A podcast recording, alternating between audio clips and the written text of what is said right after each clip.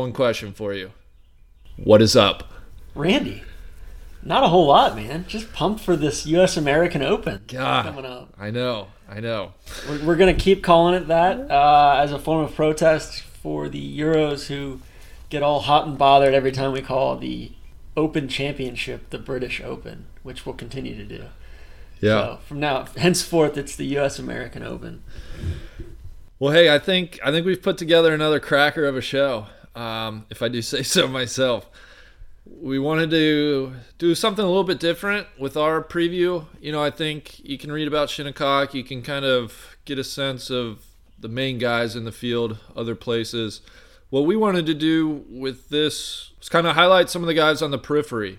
And so our show is uh, four separate, kind of 10 to 12 minute interviews with different guys. Uh, we have a grizzled vet. We have uh, a newly turned pro playing in his first U.S. Open. We have an amateur competing, and then we have a guy who's an alternate. So I I think each guy will kind of bring a unique perspective, uh, just in terms of their preparation, their mindset, uh, their experiences at qualifying, etc. Yeah, I think we, we were keenly focused on where they qualified, why they choose that site, how many times they've tried to qualify, what their personal history with the U.S. Open is, uh, and then afterwards we'll have some takes for you guys too. So Well, let's dive right into it, shall we? let's do it, man. All right. Our first interview is with Richie Ramsay. He is a Scot. He's from Scotland. so we, we put subtitles on the podcast for you guys. Yeah. down at the bottom of the screen for you. Uh, he joined us from Aberdeen. Uh, he's sitting the shot clock masters out this week, prepping for the for the U.S. Open. So just quick quick history. Uh, Richie actually won the 2006 USAM at Hazeltine. He's a three-time Euro Tour winner. He'll be competing. This will be his third U.S. Open and 13th major overall. Uh, he has not made the cut in either of his two previous U.S. Opens. But he did make the cut. He finished T22 at Birkdale last year at the British Open. So he's looking to build on that. Um, kind of a solid, if unspectacular year thus far. So we'll turn it over to uh, Richie here. Are you at the Shot Clock Masters? I'm a, I'm a fuck. no. So you're just at home?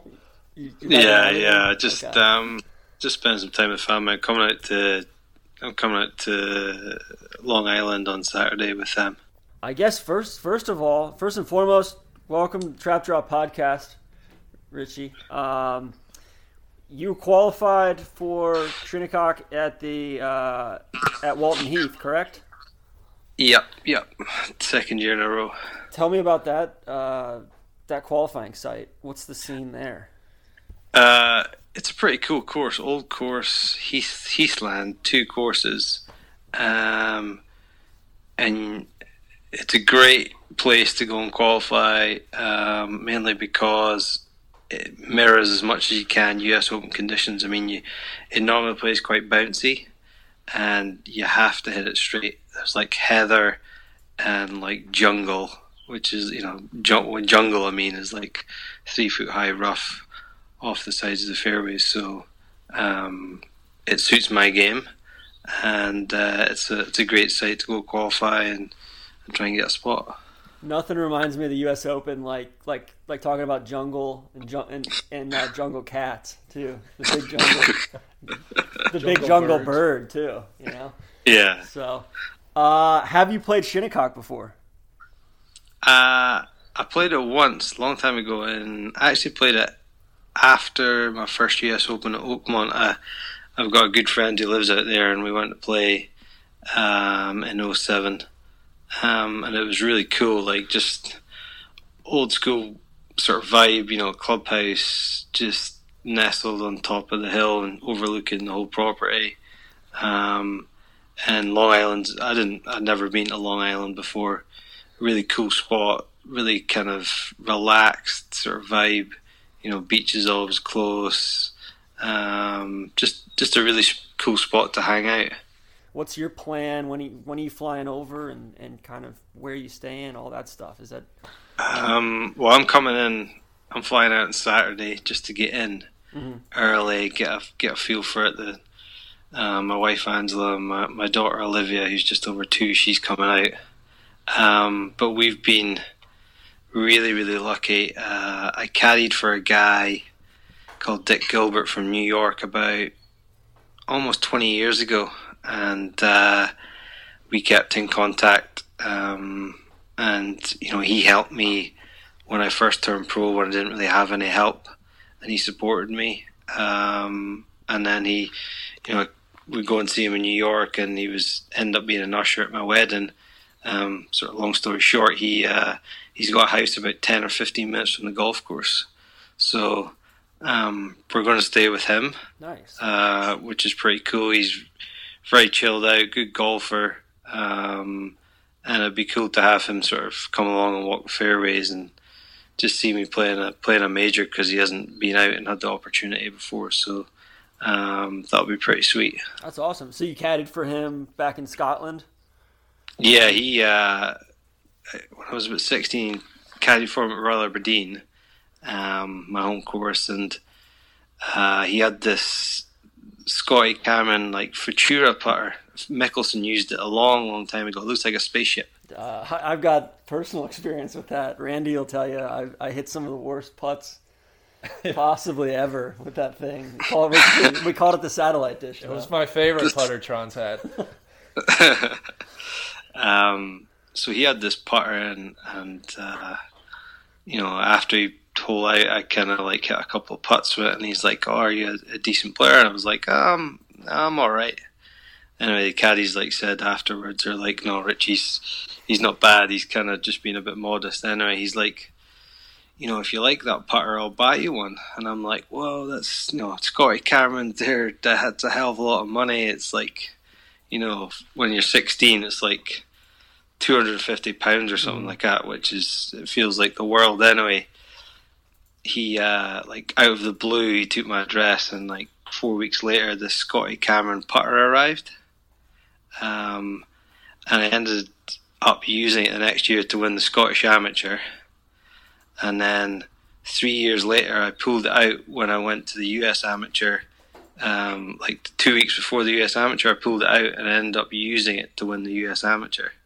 So he's got he's he's done me he's done me a good turn there, get me the putter, and it's it's rewarded me with a few good wins. You should have some good vibes then, going and staying with him and and kind of hanging out. What's your what's your plan as far as practice rounds? It seems to be kind of a um, with some of the amateur and younger players that we've talked to, you know, they've they've said, hey, we're kind of cognizant of, of not going too hard on the practice rounds so that we're we're not exhausted by the time the tournament rolls around. Is that kind of your mentality as well? Yeah, yeah, exactly. It's uh, getting there early, give myself plenty of time. Um, maybe play like 18 on the Monday and then just you know nine and nine uh, Tuesday and Wednesday. Probably maybe go out on, on Sunday, but even just take a whole you know half day off and just chill a bit, do some gym work. Because um, I'm fortunate I've been there and done it before, and you play 18 holes on a Tuesday or Wednesday, it's going to take you at least six hours. Mm-hmm. So that's just that's just like too much. You need to sort of rein yourself back, um, almost like kind of maybe it's not the right analogy, but just like a, you know a horse at the starting blocks, you need to pull pull yourself back up with energy, and when the gate goes, you know you need to fly out that gate pretty hot. What uh, what did you learn? Your first U.S. Open 2000, 2007, that was at Oakmont. Yeah. What did you learn between that one and you played last year at Erin Hills? Like, uh, 07 was that Oakmont's the hardest course in the world. uh, it just eats you up and spits you out. Um, it was really cool though. I I really enjoyed the challenge. Like I would I would almost like it like that every week. I mm-hmm. kind of enjoy it when it's like pretty brutal. Um, uh, patience, you know, like don't chase stuff. Like sometimes bogey's not a bad score. Mm-hmm. You just got to stay patient and stay positive because it can beat you up early doors, and if it does that, then it just it, it's got you before you've even started. So um, just stay committed, and for me, like be positive. Like take the driver out. Like I hit the driver straight, so just take advantage of it. Mm-hmm. Um, on the flip side, Erin Hills was just the exact opposite. You're standing in tee shots, and it's like bomber central on a lot of holes. Um, you just, you know, the greens were firm and slopey, but geez, it was so wide off the tee, like almost like I know you talk about like angles and stuff, like the old course and access and pins, but this thing was like there wasn't many tee shots, bar like two or three, where you think, geez, if I miss this, I'm going to be in the munch. So it was it was a funny U.S. Open last year. It wasn't it wasn't as intimidating, mm-hmm. which which I liked. I liked the one setup a little bit a little bit more. You're coming off. See, last year British Open was your, I should say, Open Championship. I'm talking to a Scotsman here. yeah, yeah. You just just made the you just made the fatal error there. Yeah, yeah. We're gonna. We're, this call's yeah. over. yeah. Um, you finished T22 at at uh, Birkdale last year. Are, are, things starting to click for you? You think in the majors at this point? How's the game feeling right now? Yeah, I'm quite. I'm, I'm, I feel like my game's coming around. I feel like it's just gonna, just trying to catch a bit of a spark and light it up. You know, the, if I get there and the course is the way I think it is, it'll, it'll be right up my alley. Like perfect for me. Just like Walton Heath, when I go into that qualifier, I know that I've got a good chance because because the, the course suits my game. Mm-hmm. Um, a bit like Birkdale, like I, I kind of went in there and thought I was a lot more composed, a lot more a lot more belief in my own ability because I knew the course. I know ex- I knew exactly what to do strategy wise, and I knew that it sort of plays into my hands because it's it was a links style course and there was a bit of breeze, especially on the Friday when there was a lot of breeze. So you know, I'd I, I just got to go in there a, a bit more bullish. I've got to have a little bit more of an American attitude rather than a pessimistic doer Scotsman. um, what's your schedule like? I know you got. You, are you going right back to Europe after this? Are you going to hang out in the states for a bit until until you head back over for Irish, Scottish, and? Um, I think Ger- Germany's going to be a little bit of a step too far to come from New York back to Germany, and then you've got three Rolex events that are jammed full of world ranking points and and uh, and cash for the race to Dubai. So uh, play US Open, take the week off. I'll, I think we fly back on the Monday, and then I'll play France, Ireland, Scotland, and hopefully one of those goes to plan. I play good, try and get a spot in the Open. Mm-hmm. Kind of switching gears, we've asked all the other guys the same question, so I wanted to ask you, Richie is there a U.S. Open you kind of first remember, and then two-parter? Are there any U.S. Opens like from when you were growing up that, that kind of stand out in your mind? The the Corey Pavin, the five the five wood with the, the what is it? They used to have a Cle- they have a Cleveland VAS. Yeah, he was using those Cleveland. It was like they were they were like, tied on with string on the. Yeah, they had like a funny hosel on the yeah. bottom of them, and uh, so that kind of fi- that five wood that you hit going up 18 with the club face on the right, you know, trying to drop it in, and you know the moustache and the, the follow through, and um, you know, kind of that's that's kind of what I remember mostly of the of the U.S. Open, and then probably the Ogilvy win, the Ogilvy win when he he beat Monty, um, and then the, the Mickelson shot into the tent and going for it over the trees, you know um, that's that, that's the stuff I kind of think of. Yeah, you know, sitting at home in Aberdeen, Scotland right now, like, do you do you hop on Google Earth? Do you do any prep before you get on site? As far as like, oh, I'm really excited to play this hole, or do you do you just kind of wait until you get there on Saturday or Sunday and then? I've looked at the pictures, so I've kind of got an idea of of, of what you need. It's, it's it looks like it's going to be quite intimidating off the tee.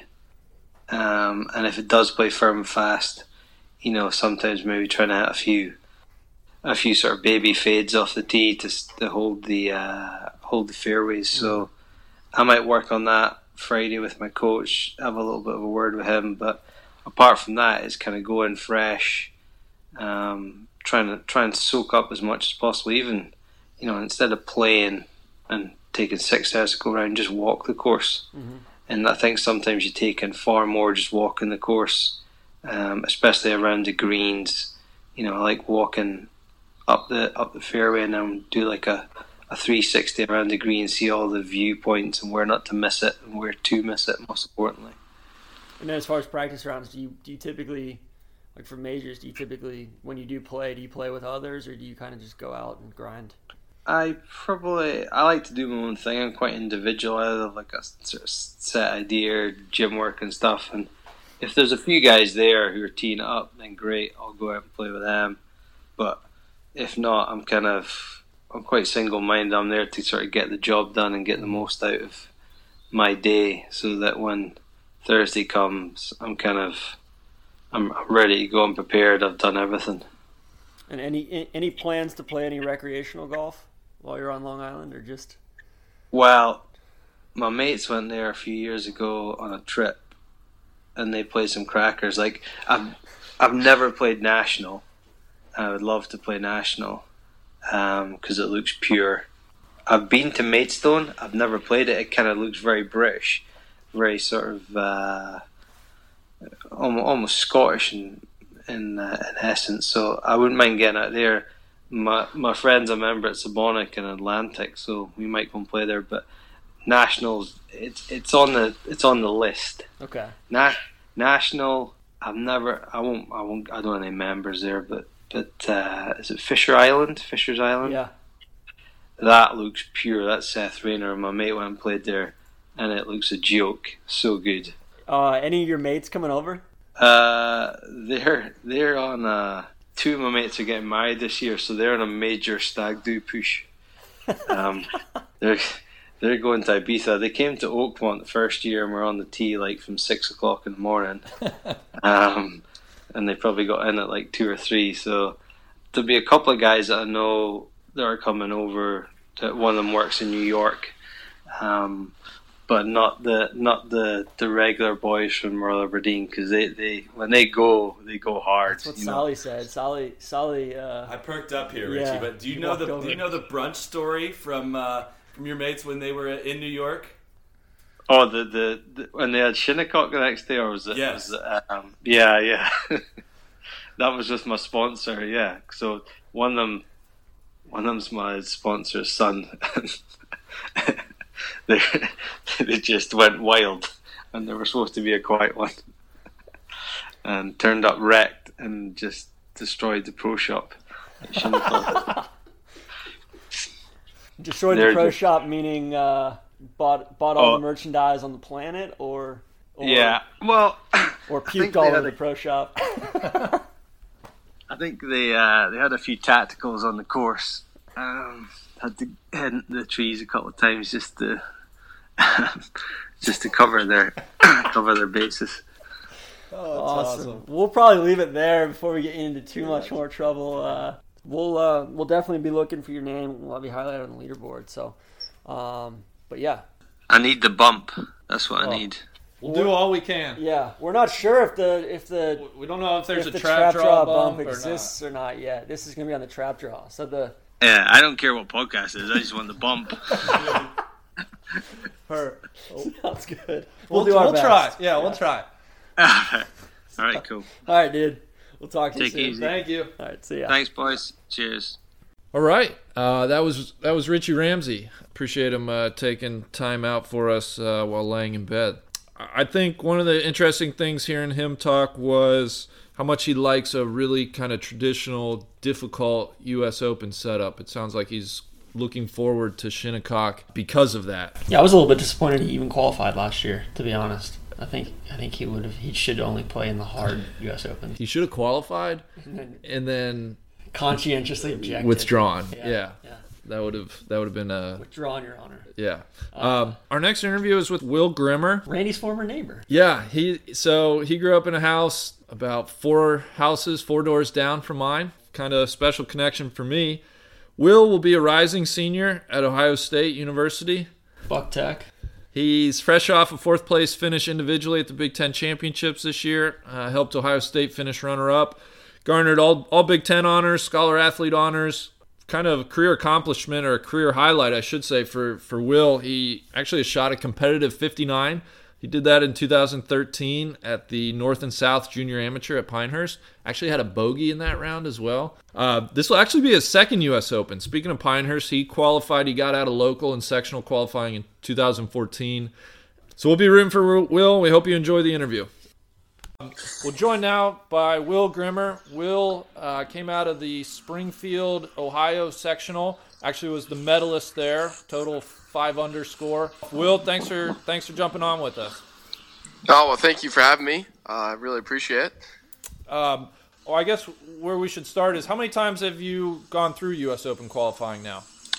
I think this might have been maybe seven. Yeah, because it was freshman year high school. So um, it was the first time I tried. Uh, 2014 was my first sectional. I qualified for sectionals in uh, 14 and 15, and then 2018 uh, this year yeah, we're we're I guess we're we're two for three out of Springfield, so uh, I like it up there a lot. You've done all, th- all three at Springfield. I have, yep, all three times. Um, it's it's been more of a struggle at times getting out of locals than it necessarily has been out of sectionals because it's a 18 hole qualifier for limited spots, and, and yeah, that's the thing of the nature of the qualifying. It's you, you play good one day, and you can or a couple days, and you can make your way to the open, and you know you can have guys that are veteran tour professionals that have an off off round, and you know they're out of the major. So that's that's kind of the the beauty and the the beast of, of the U.S. Open. It gives anyone uh, a fair you know opportunity to get there. What was your mindset going into qualifying this year? Uh, kind of talk to us about yeah, the overall um, state of your you know, game. Year, did, you, did you have high expectations, or was this? I did. I did. Okay. I, I felt really. I for whatever reason, I felt really good about this year. I can't really put a finger on exactly why, but I just had a really, really good feeling. You know, this this college season, sophomore year, I had a really, really good year. I, I won the Bearcat Invitational, won a tournament. Uh, was you know made second team All Big Ten. Uh, we, we had a really good year as a team and and individually. I, I had a really solid year. And then and junior year wasn't that it was terrible. You know, still still played pretty solid. Um, yeah, 72-5 scoring average. Didn't, didn't play awful by any means, but at the same time, uh, you know, really battled some things with with, with my swing and my game this winter, and, and was really just kind of struggling to, to really find it. And uh, you know, I really put together a, a, solid game plan. I got back with my my trainer uh, Brian Hutzel, who I work with here in Cincinnati, and I really worked hard with uh, my, my dad as well as my swing coach Doug Martin, and we, and we really just put together a really good game plan over the past two months, and I've really really honed in and stuck with it. And uh, you know, I shot a 69 and made out of locals uh, in Cincinnati, and then uh, just felt really good about things these last few weeks. Have had some really good preparation, and and just knew that I know this golf course, uh, you know, as well as anyone in, in that field, and so. Uh, I knew that if, if I just stuck to my game plan and, and kept it below the hole, which you have to do at a place like Springfield, I was going to give myself uh, some opportunities to score, and uh, you know, thankfully, I was able to do that. It seemed like you kind of no doubted it too. I mean, it didn't seem like there was a whole lot of consternation or a whole lot of challenge in the round. Yeah, yeah. We I only had two bogeys on the day. Yeah, never never really got into, into a bad spot. Um, you know, first two holes it was kind of frustrating because I hit you know perfect drives, per- perfect second shots. I'm I'm about ten and eight feet below the hole uh, on both birdie putts, and, and I lip out, and I'm sitting here, Michael, going, man, you know, th- this is uh, you know, to, out of the gate, not that you ever want to panic, but I'm thinking, man, you don't get that many great looks at birdie on this golf course, and so to have two just uphill putts right out of the gate that both lipped out, I'm thinking, man, that could that could come back to bite me. But thankfully, I uh, third hole's a par three, and I hit a three iron at about 12 feet, rolled that in for birdie, and then from there, that just kind of really really got things rolling. We birdie five, seven, and eight, and at that point, I was four under through eight, and uh, really from there, just kind of coast to the finish and, and made some some crucial uh, par saving putts um, down down the stretch, especially in that second 18. Keep the bogeys off the card. So you talk about kind of really knowing Springfield and, and feeling comfortable there. Um, looking ahead to Shinnecock, I guess. Uh, what do you know about Shinnecock? Have you played Shinnecock? And is there anything that you're focusing on between now and next week uh, in terms of your game Yeah, so actually, um, I've, I've so I've never been up there. I, have played the only course up in New York really that I've played is uh, is Winged Foot. I played there in the four ball back in 2016 um, with Clark Gengel, a teammate of mine. But uh, this will be this will be the first trip up to Southampton and to Shinnecock, and so excited to see it. But um, Doug, Doug, Martin, my swing coach, um, you know, he played on the PGA Tour for for about nine ten years and he played in the '95 Open at Shinnecock. And just so to be clear, he's, he's not got the some. same, not the same Doug Martin, the running back for the Correct.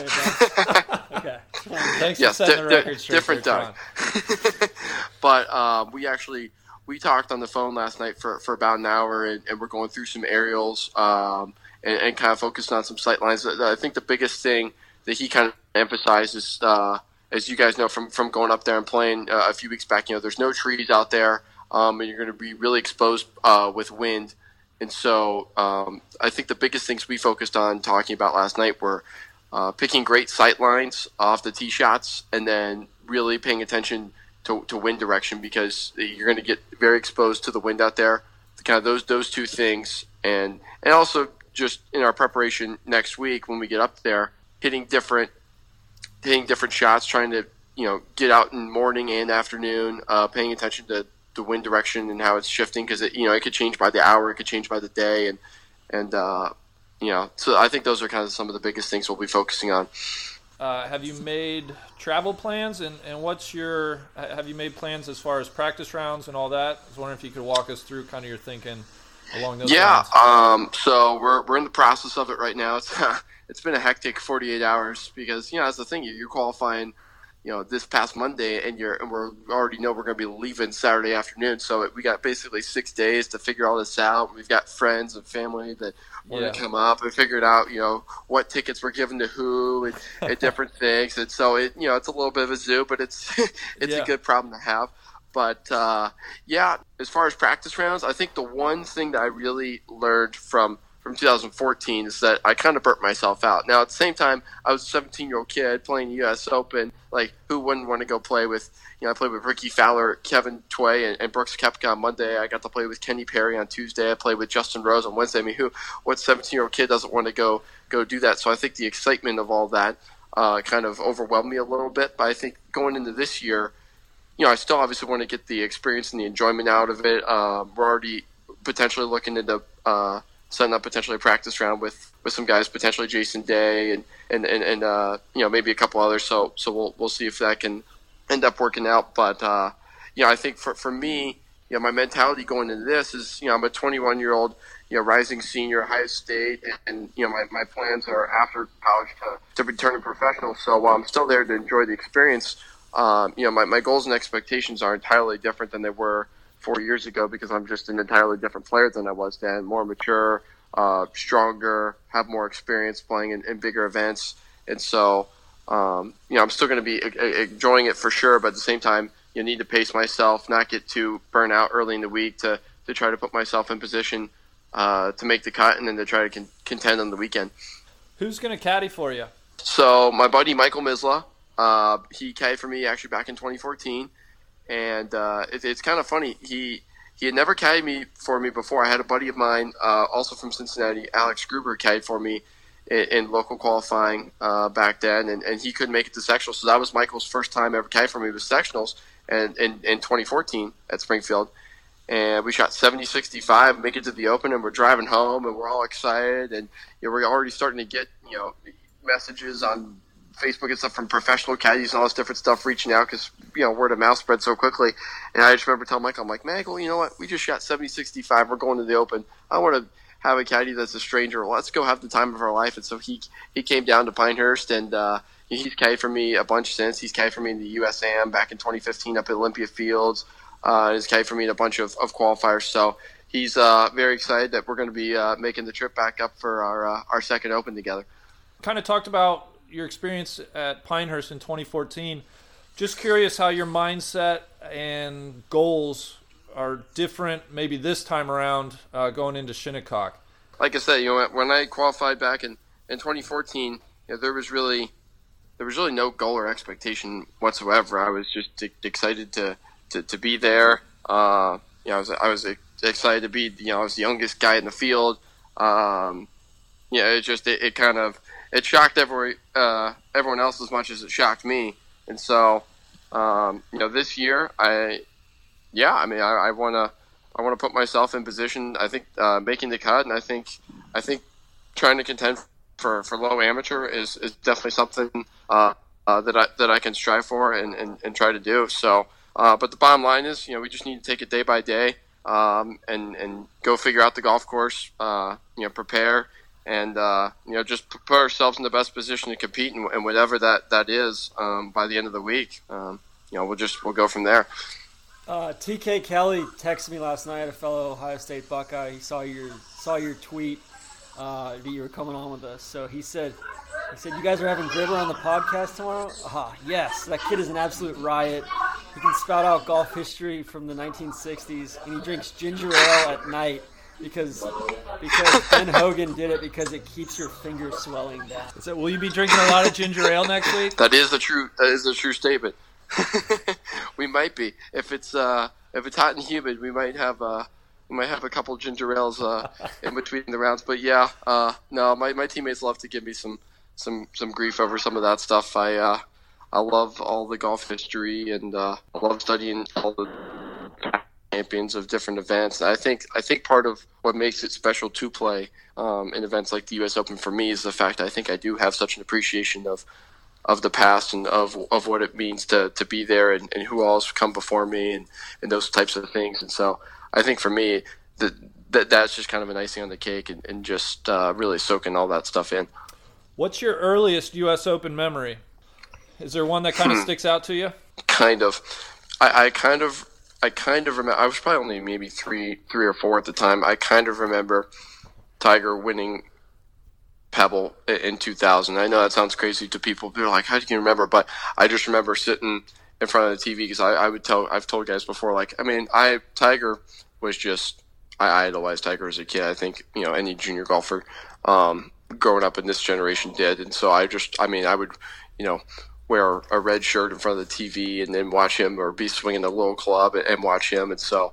Um, I, I, kind of have, have shades of, of remembering that, but I definitely remember kind of starting to really pay attention to it by kind of 2004, 5, 6 is when I really started re- remembering a lot of those, um, watching on TV. You know, uh, 2005 would have been Pinehurst, 2006 would have been Winged Foot, 04 Shinnecock, kind of those those two kind of started really uh, resonating.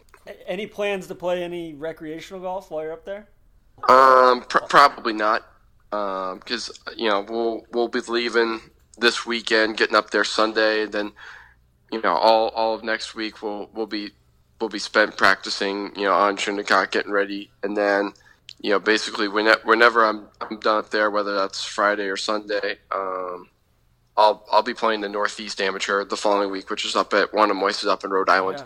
So cool, cool. we'll be driving from, from from there up to there. So you know, outside outside of the Open, pretty much rest of the the time will be spent uh, getting ready for that as well. Well, you timed that up perfect.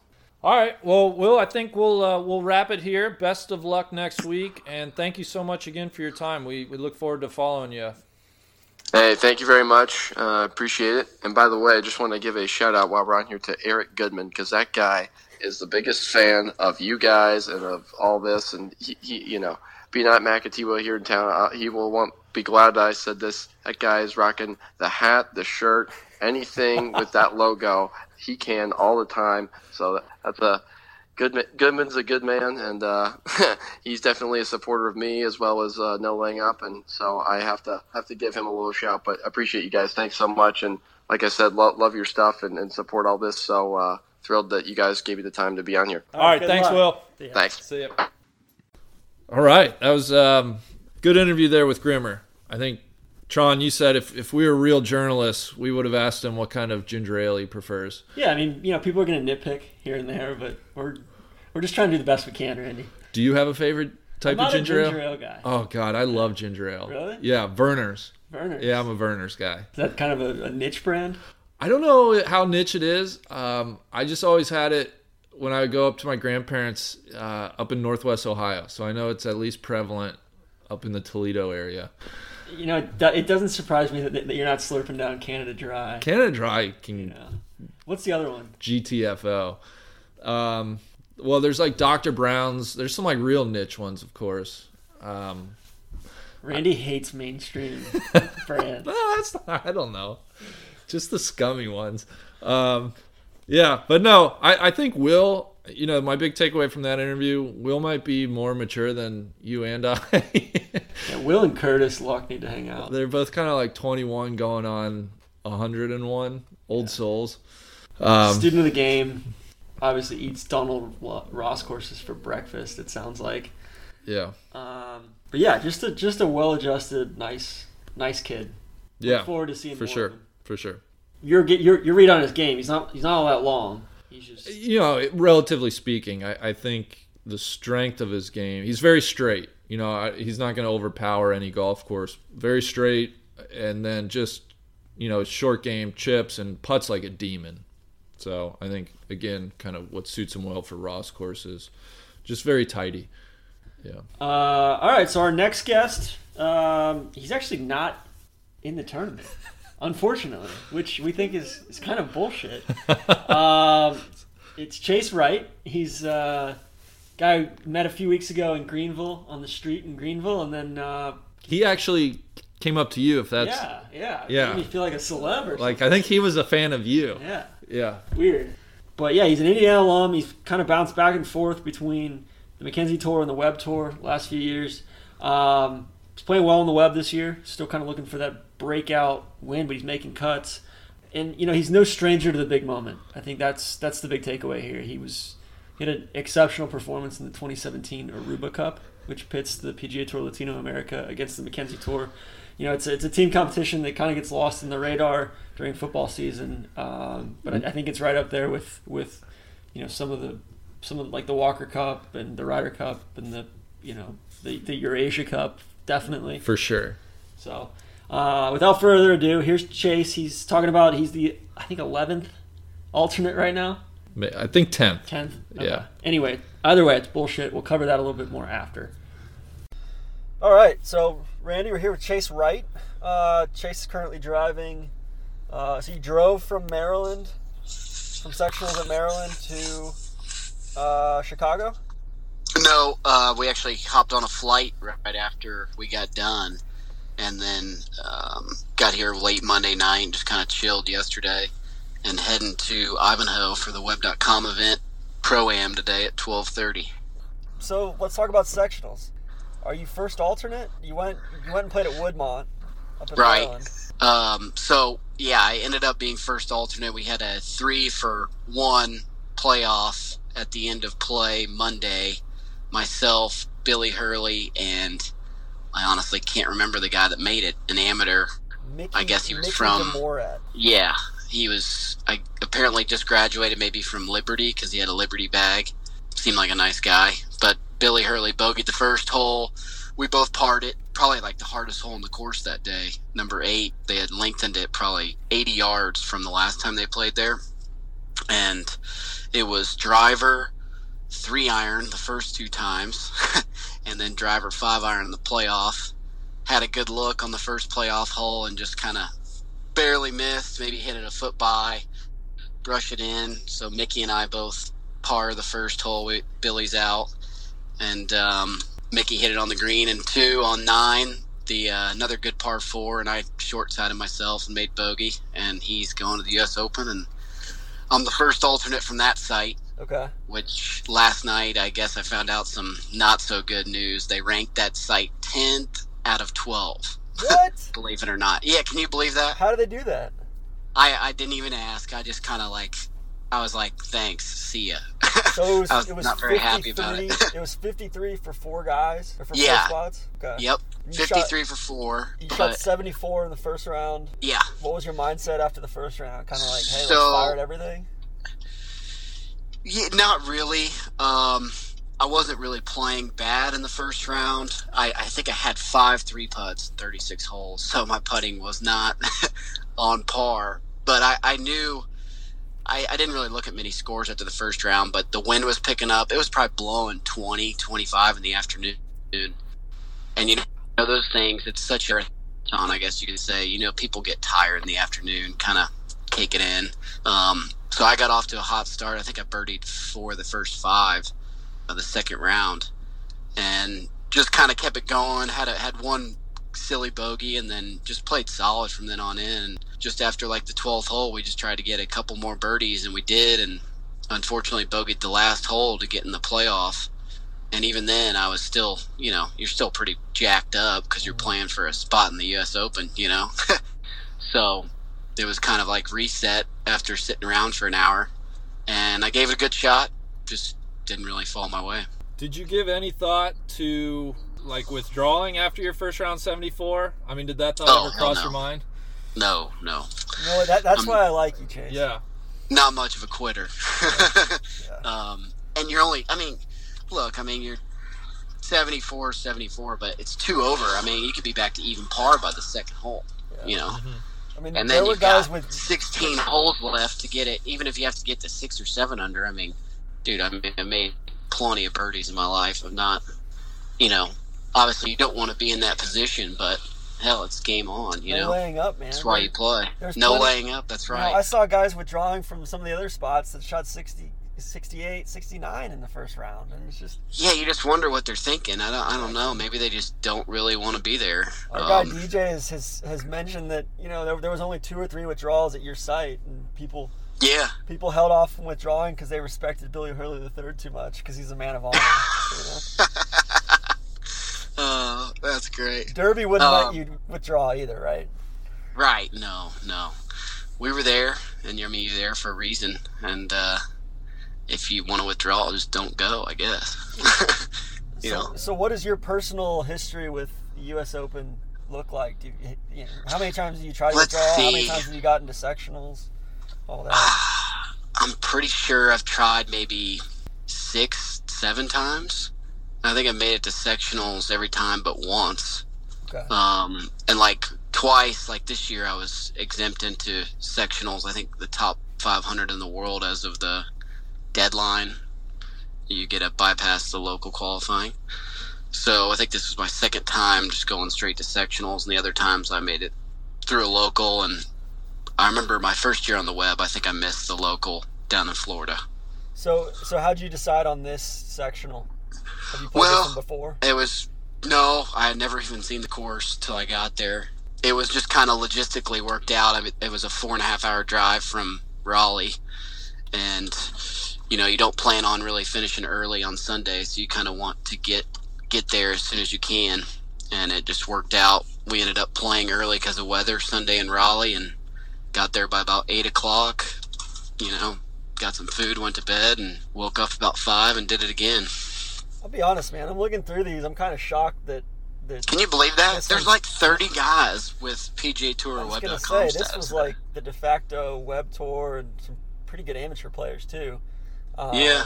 you know, I I'm, mean, I'm kind of. yeah, I'm a little startled by that. So, Yeah. so they ranked it 10th. Does that mean being the first alternate out of this site, are you the 10th alternate then at the U.S. Open? Yep. Okay. So what what's going to happen is I don't know. I've read this article about last year. They saved six spots for the top 60 in the world after this event, Memphis, and they're the guys said they're planning on only two of them getting in. So basically, I think the first four alternates are going to get in this weekend or Monday, which would move me to maybe like six alternate.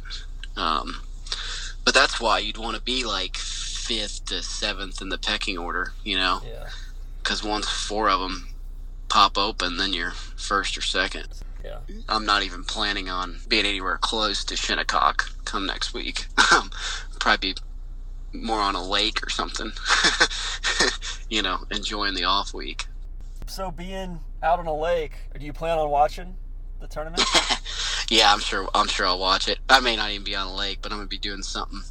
My birthday's actually next weekend, and kind of works out. It's our last off week until like December. It seems like, but It sounds Legit, like you, you know, September. you made kind of a business decision with a bogey on the last hole there. Maybe, no.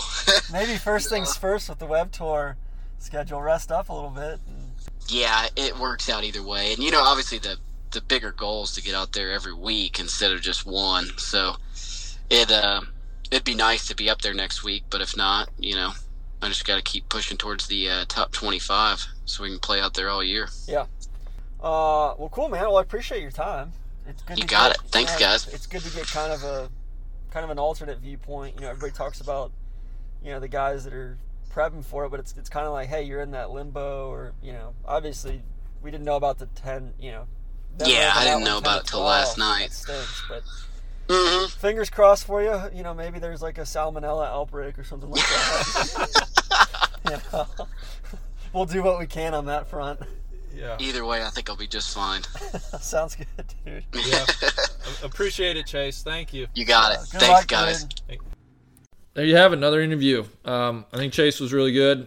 Yeah, I, I just I've got a bone to pick with the USGA. Looking through the the guys in the field at Woodmont up in Maryland at that sectional, for that to be ranked tenth of twelve sites, uh, I just don't see it.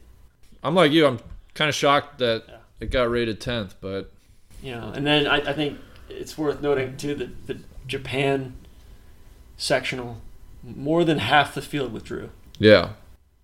Uh, yeah, tough, tough kind of go of it for, for Chase. Battled back after a, a mediocre first round and uh, really started digging there, and then bogeys his 36th hole to Yeah, it's get tough. playoff. You know, Yeah, so that's tough. um, but you know, fingers crossed for him. We're gonna try to work on that salmonella poisoning. Been watching Wild Wild Country on Netflix a little bit. There's Maybe send a little norovirus up there. Yeah, I got some tips on that. Okay, So, cool. Yeah. So, um, lastly, uh, last but certainly not least, uh, Will Zalatoris, the Z-Man. He's probably used to going last in his life. You know, figured that he's we put him where he's comfortable. Uh, so Will was the 2014 U.S. Junior Am champ. Uh, back before they started giving the U.S. Junior Am champ an exemption into the U.S. Open. This is actually the first year that they're doing Mhm. it. He went three and one at the 2017 Ryder Cup at LA Country Club. He's ACC Player of the Year this past year, and uh, Two years ago. or two years ago. Yeah. And he he turned pro this year, and um, Yeah. he's just kind of bouncing bouncing around, seeing where he can get exemptions, and trying to sneak into uh, into Web Tour finals. Kind of go from there. So, um, but yeah, we talked to Will a little bit about some of his Wake Forest connections and kind of how, how he's prepping for the event down in down in his hometown of Dallas. So, Will, you won the you won the 2014 U.S. Junior Am, so you got a little experience with the USGA. Um, and but this will be your first Open, correct? Correct. Okay, so you uh, you qualified through the Brookside sectional, 120 guys for 14 spots. I guess just take us through how you how many how many U.S. Opens have you tried to qualify for the past? This is my third year trying to qualify. I, as a kid, I was actually born in San Francisco, and so we went to the U.S. Open in 2000, and you know, Big Cat obviously had some fun there, and that was really, really fun to watch. Um, I remember a little bit of it, but um, this obviously being my third try. The first time I tried, I missed. Uh, I think I missed it by a shot. Um, and last year I, I did it out of Dallas, which quickly learned that you need to go to the bigger qualifiers because there's more spots, and especially go to the ones where the tour pros are because they could shoot even or one under in the morning, and some of them will take a hike. But yeah, I'm looking forward to it, man. Good grief. So you did Dallas the the first time you said, and then Yeah, I went to well, I went to Olympic Club the first time, missed it by one, and then did Dallas last year, and I think like 11 under got in or something crazy. So, and obviously this year, uh, I didn't think I had a chance this year. I was standing on 17 T, thinking I was a couple shots out, and then I asked my caddy, he was like, "No, you're in by two. I'm like, "Well, sweet." did you have a buddy caddying for you or local or? I had a kid who uh, plays over at Ohio State, Justin Wick, um, and he grew up playing out of Brookside. So I just had him take care of all the green reading at Brookside, and obviously it paid off. Awesome. Well, yeah, you're. I mean, 20, 20 WDs. Uh, some of the guys didn't didn't play poorly in the morning and still WD'd. Uh, Yeah. Probably got off to a poor start there in the afternoon. So, really, your next uh, your next couple days, what does it look like? Um, you know, a, a prepping for Shinnecock, b getting all your travel arrangements going. Just kind of kind of walk us through the process. Yeah. Um, you know, today I'm going to do a little bit of work with my coach, Troy Denton, um, and I'll do a, do about four or five hours with him tomorrow. Um, obviously just keep everything the same. I mean, that's the beauty of it is, you know, I always try to ask myself, like, you know, hey, if you're prepping for the Masters or the U.S. Open or, you know, the last term of your life, like, you know, how's this week going to change? And so I'm just trying to do the exact same thing I've been doing. Um, you know, the travel arrangements has been really funny to look at, you know, some of the house rentals and whatnot where, you know, the guys that are out on tour and they're, you know, spending 10, 20, 30 grand on a house for the week. And I'm like, you got any Motel 8s up there? I mean, my God. I mean, but I lucked out. I'm staying with a friend who's got a house up there. Um, but I'll get in on Friday. They open up the course on Saturday. So I'll get in Friday night and just take one of the shuttles up on uh, Saturday. And I'll have uh, one of the local caddies uh, that a friend of mine helped me with. He's going to take me around on Saturday and I'll play Atlantic on Sunday. And then my caddy gets in on Monday and we'll start doing some work over or some full time work over at Shinnecock. Do you have a big travel party going up with you? Like any friends, family, or is it... Um, I've got I'm, my mom and dad, and then I'll have like a, a guy who's technically not family, but I call him Uncle Cliff, anyways. Um, but uh, I've got some friends and teammates that are up in New York, um, or former teammates that are living up in New York. So they're all, I know that they're all coming out. I've already had a bunch of people ask me for tickets, so it'll be uh, it'll be fun having a lot of friends up there. You know, just keep it light. I mean, I know everyone. You know, Scotty Scheffler's a good buddy of mine. He's played in three, I think, and he just told me, he's like, dude, it's just a zoo, but you know, enjoy enjoy it and have some fun. You know, it's like, at the end of the day, you're just playing golf. Smoking Scotty, big big big fans here. Yeah. Oh yeah, Have- Scotty's a beauty. Have you played Shinnecock before? I haven't. I've played around there though. Played uh, National, Friars Head, and uh, East Hampton. But I mean, I what is it like number six or seven at National Borders uh, Shinnecock, and I'd you know peep through the trees right at the fairway, and I was just like, oh my god, this is this is this. Well, just because you see the clubhouse up on the hill, and it's just like this, you know, it's like you're walking to the gates of heaven from there. Any particular shots that you're you're working on, or No, not really. Um, you know, if- obviously the U.S. Open, you got to drive it straight. So, I mean, the next, I'll pay a little bit more attention to how I'm driving the ball. But I mean, that was single-handedly the reason why I, got through to get there was, you know, Brookside's a tree-line golf course, and I was just absolutely smoking my driver, and that was that's welcomed. I mean, Troy Denton and I have been doing a lot of work on getting my driving back to where once was, and it's been uh, I've been really seeing the dividends of it. Now it's just trying to get the you know piece it all together. I was going to ask how how is your game right now, kind of in a larger sense. D- did you have high expectations going into qualifying, or was it a bit of a surprise to get through? Uh, You know, that's the thing about those about those tournaments is just like I said, I didn't know where I was. You know, like I was six under going into 17. I birdied 17 after I I looked and I, I didn't think I had a chance. Like I thought it was going to be like eight or nine or ten, and the magic number there has always been eight. Like every year it's been there. Eight has always gotten in, whether it's in a playoff or it's one. And so I always thought that I needed to get to eight, and I was like, all right, well, I got to birdie the next two holes, and then I looked and I was like, oh wow, I'm actually, you know, I'm in. So you know, I I did a lot of work on Saturday at Muirfield after I missed the cut, and um, you know, worked hard on my wedge game just because I knew the courses were going to be you know, a lot of wedges. Um, you know, if you hit fairways. Yeah. Um, so, you know, I've been. It's just you know, it's just kind of a process right now where, you know, like at Muirfield, I hit it okay. I just you know, I just found ways to screw things up. You know, whether I hit a good drive and then hit a terrible approach, or and then, you know, there were a couple times where I you know driving in, put it in the water or driving behind a tree and then make par. It's like, well, you're not going to do anything, you know, making pars in a PGA Tour event. So, you know, that's uh, you know right now it's just getting a little bit better with everything and you know Joel and beating is what Troy keeps calling it you know just keep so just keep trusting the process and doing what you're doing and eventually it'll pay off. Troy So- sounds like Sam uh, Sam Hinkie. oh he's such a goof. We've only been working for I think like maybe three four months now and I mean that kid that guy is he's something else. He's really good at what he does but my gosh sometimes I feel like I'm hanging out with a 12 year old So your home base is, is Dallas. yeah I've lived here since I was nine Okay. Uh, what is so? What does the rest of your season look like, regardless of Shinnecock? Does it yeah, like you're you're kind of relying on some sponsored exemptions to get into PGA Tour events? Yeah. Um, you know, I'm into Wyndham. Uh, obviously, it's the end of the year. Um, you know, I've got, I think I've got two more exemptions that I can take, um, excluding or including Wyndham. Um, but I mean, from here, like it all just depends on this week. Like I think I'm gonna go try to Monday for Hartford, obviously being up there. Mm-hmm. Um, but the whole year, what I've been trying to do is kind of take the Beau Hossler route, where what he's done or what he did last year, he didn't have status until the middle of June. Like I saw him Monday into the Air Capital Classic or Wichita, Mhm. and he finished second. And then I think he had like a couple more top 25s. He got some status. I think he maybe had like one more top 10. And next thing you know, he's 25th on the money list and he's on the PGA Tour. And then he almost wins at Shell and he's almost in the Masters. So it's like, you know, I know that that's a obviously the growth curve there was pretty short and pretty steep, but it just shows you like it, it, it doesn't take as much to get status on the web than it is on the PGA Tour. I mean, my goal for the end of the year is just to try to get into the web.com finals.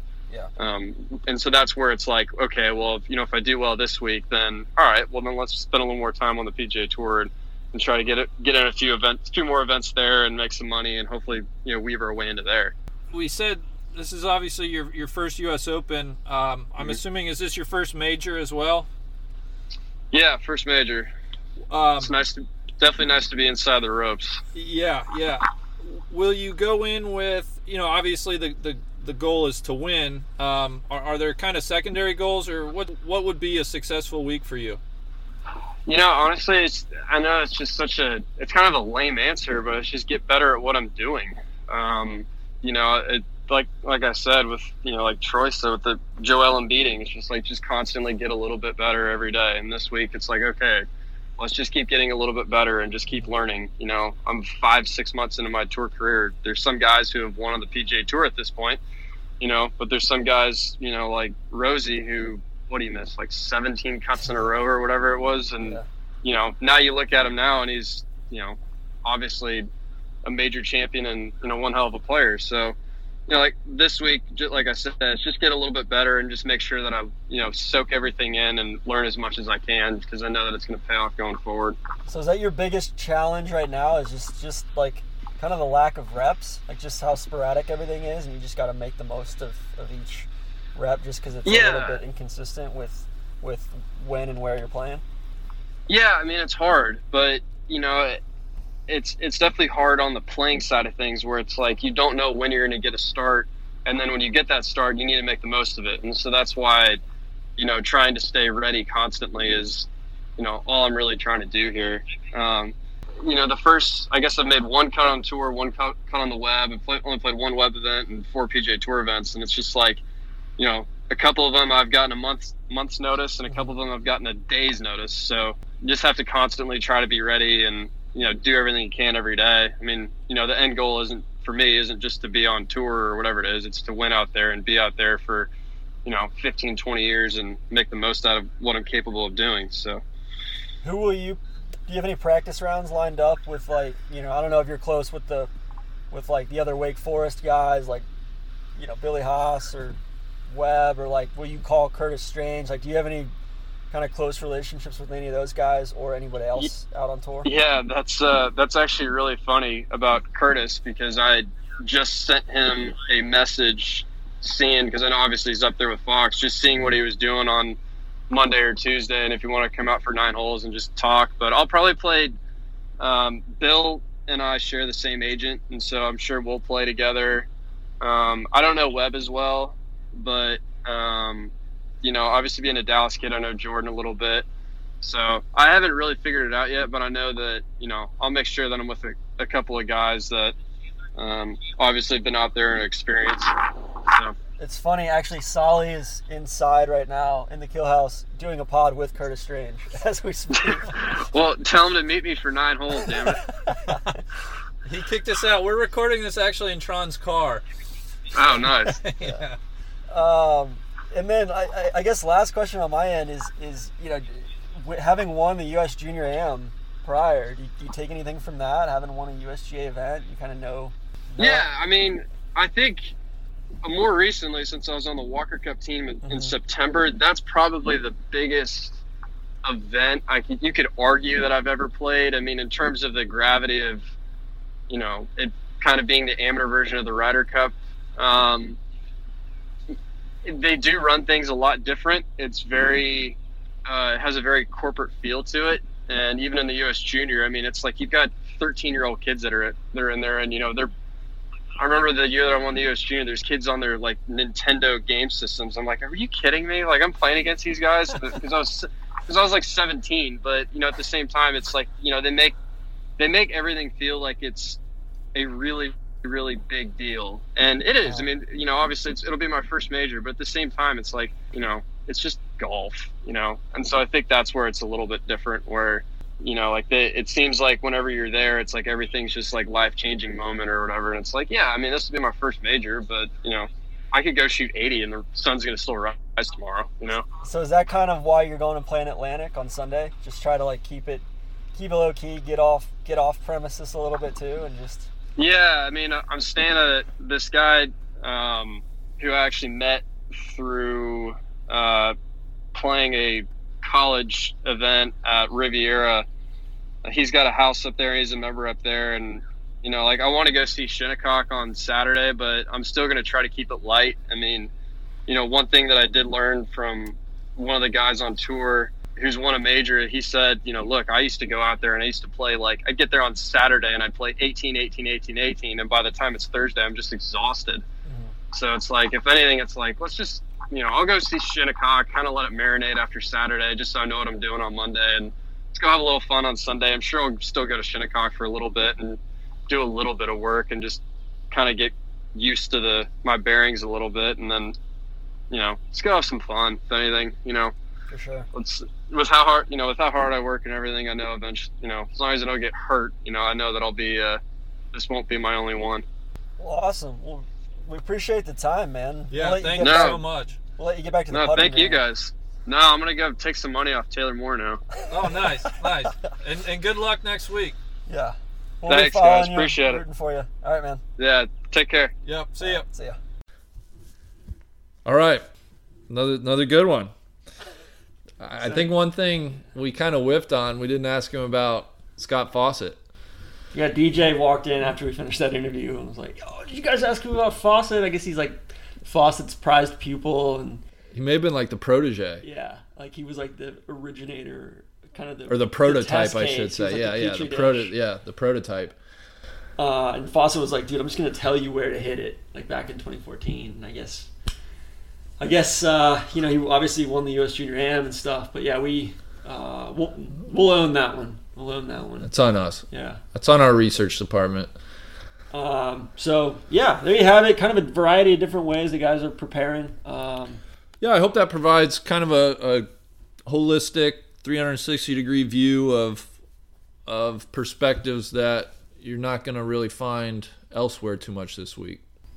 So I think we've got we've got a few more just here and there takes on the field uh, in general. I think the first thing that really stuck out was, you know, the fact that Jim Furyk and Ernie Els got special exemptions. They didn't do any special exemptions last year, um, which you know that's fine. If you don't want to do any special exemptions, that's fine. But if you're going to do some, the last special exemption they gave was in 2016 to Retief Goosen The Goose Man. at Oakmont, which he's won the U.S. Open twice. Again, no issue with giving a special exemption. But if you're going to give him a special exemption, wait till Shinnecock, where he won the last time you, you played it here. Right. Just doesn't make sense to me. So he's not in the field. It's a disgrace. I guess I didn't feel like they could double up on special exemptions for him this this close together. I suppose. I suppose. Uh, let's talk about one guy who is in the field. Kenny Perry. Kenny Perry. So he's in. He won the U.S. Senior Open. Um, I'll be keen to see kind of how he's got his hat riding on his head. It's usually very high. It's supposed to be pretty windy out there. Yeah, yeah. You know? Could pose some issues. Um, I, I think tournaments are always better with Kenny Perry in them. He may be one of the favorites, to be honest. quite frankly, I wouldn't be surprised if he wins going away. One of the best ball strikers of all time. Um, Another guy not in the field, yeah, Corey Pavin. Corey Pavin, He won back uh, 1995. 1995. He, yeah, Randy made a good point though. Okay, Uh, Corey Pavin won using the most outrageous set of irons ever manufactured.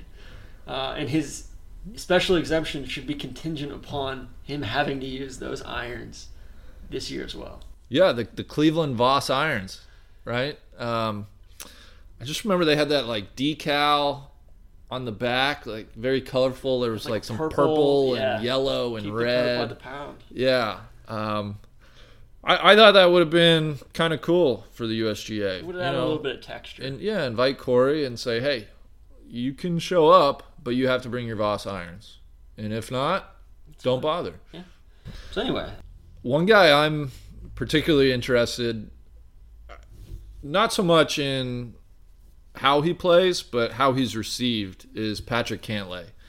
I think the the waggles, the time over the ball, the pace of play is starting to gain steam uh, amongst fans, other players it's a storyline now. it's starting to become a storyline and i think putting him in new york at the us open like if if he's taking a minute and and 13 waggles to hit the ball at the memorial like he might he might take five minutes to to hit a putt at the us open it could be a train wreck and i'm looking forward to it It's less the waggle than it is about just it's not really the waggle it's just like looking up and weight. shuffling his feet Yeah. yeah, it's like he can't get and comfortable the New York crowds just aren't gonna. They're not gonna sleep on that. Granted, you know, I think Shinnecock's probably a little bit more highbrow than Bethpage, but it'll be interesting. Is it though? Well, I don't know. I don't know. I'm like just kind of throwing that at my ass. out, you know? Right, right. I don't know. Uh, We'll see, though. Yeah, we'll it's see. gonna be interesting. Yeah. On that same note, I'm keen to see Alex Levy. Um, you know, the Fr- he's kind of a French assassin. I think this is good good prep for him for the Ryder Cup. I think he's going to lead lead our Euro team to, to victory in the Ryder Cup in Paris in September.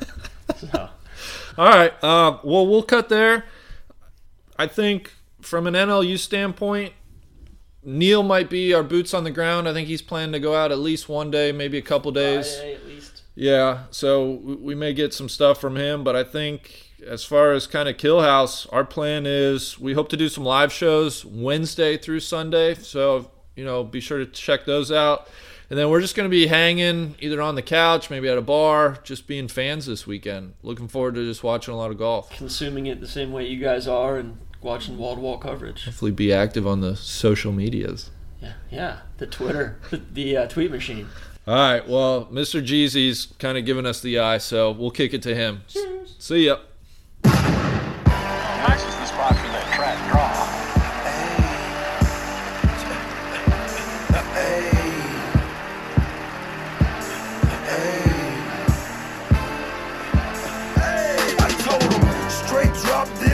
Ziplock that.